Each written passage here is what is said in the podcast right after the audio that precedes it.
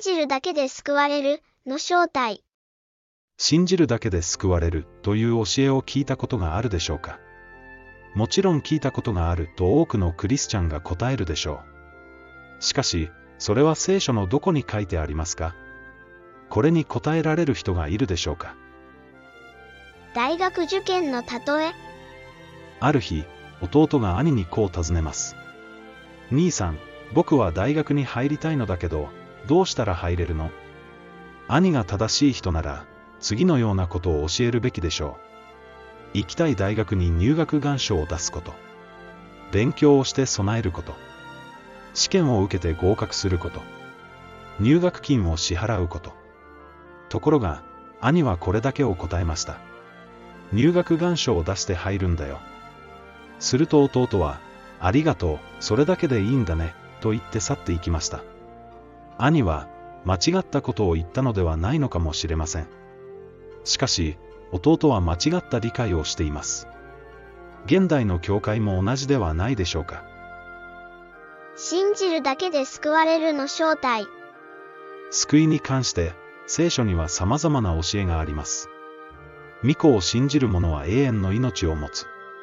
父の御心を行う者だけが天国に入る。許さない者は許されない。用意のできていた人だけが入る。主と福音のために、家、兄弟、畑を捨てた者は永遠の命を受ける。最後まで耐え忍ぶ者は救われる。それなのに、信じる者は救われる、これだけが教えられてはいないでしょうか。それで人々は、信じるだけで救われる、と勘違いしているのではないでしょうか。これが、信じるだけで救われるの正体です。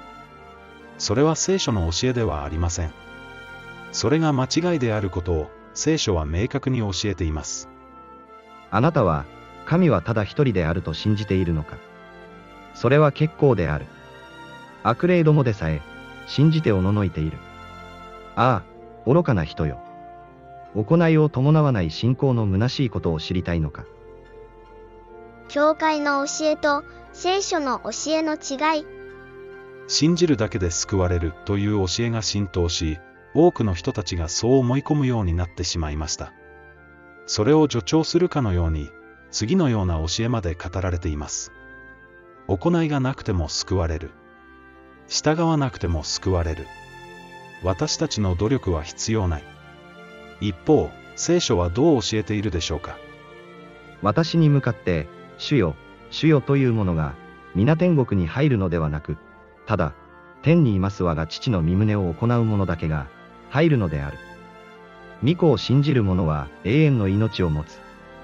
御子に従わない者は、命に預かることがないばかりか、神の怒りがその上にとどまるのである。努力して狭い門から入りなさい。なぜなら、あなた方に言いますが、入ろうとしても、入れなくなる人が多いのですから。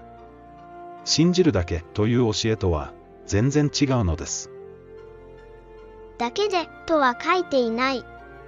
口で告白して救われる、バプテスマを受ける者は救われる、福音によって救われる。これは真実です。聖書にそう書いてあります。しかし、口で告白するだけで救われる、バプテスマを受けるだけで救われる、福音を信じるだけで救われる。これは間違いです。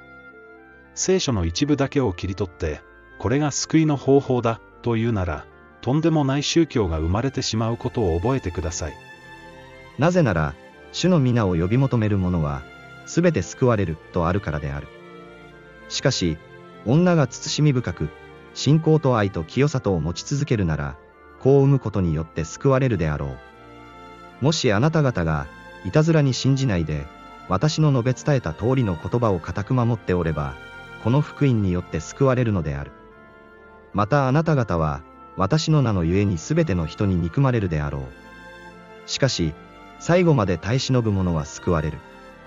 この中から好きな方法を一つ選べば、それで救われるのでしょうか。それは、入学願書を出すだけで大学へ入れると勘違いした弟と同じであることを覚えてください。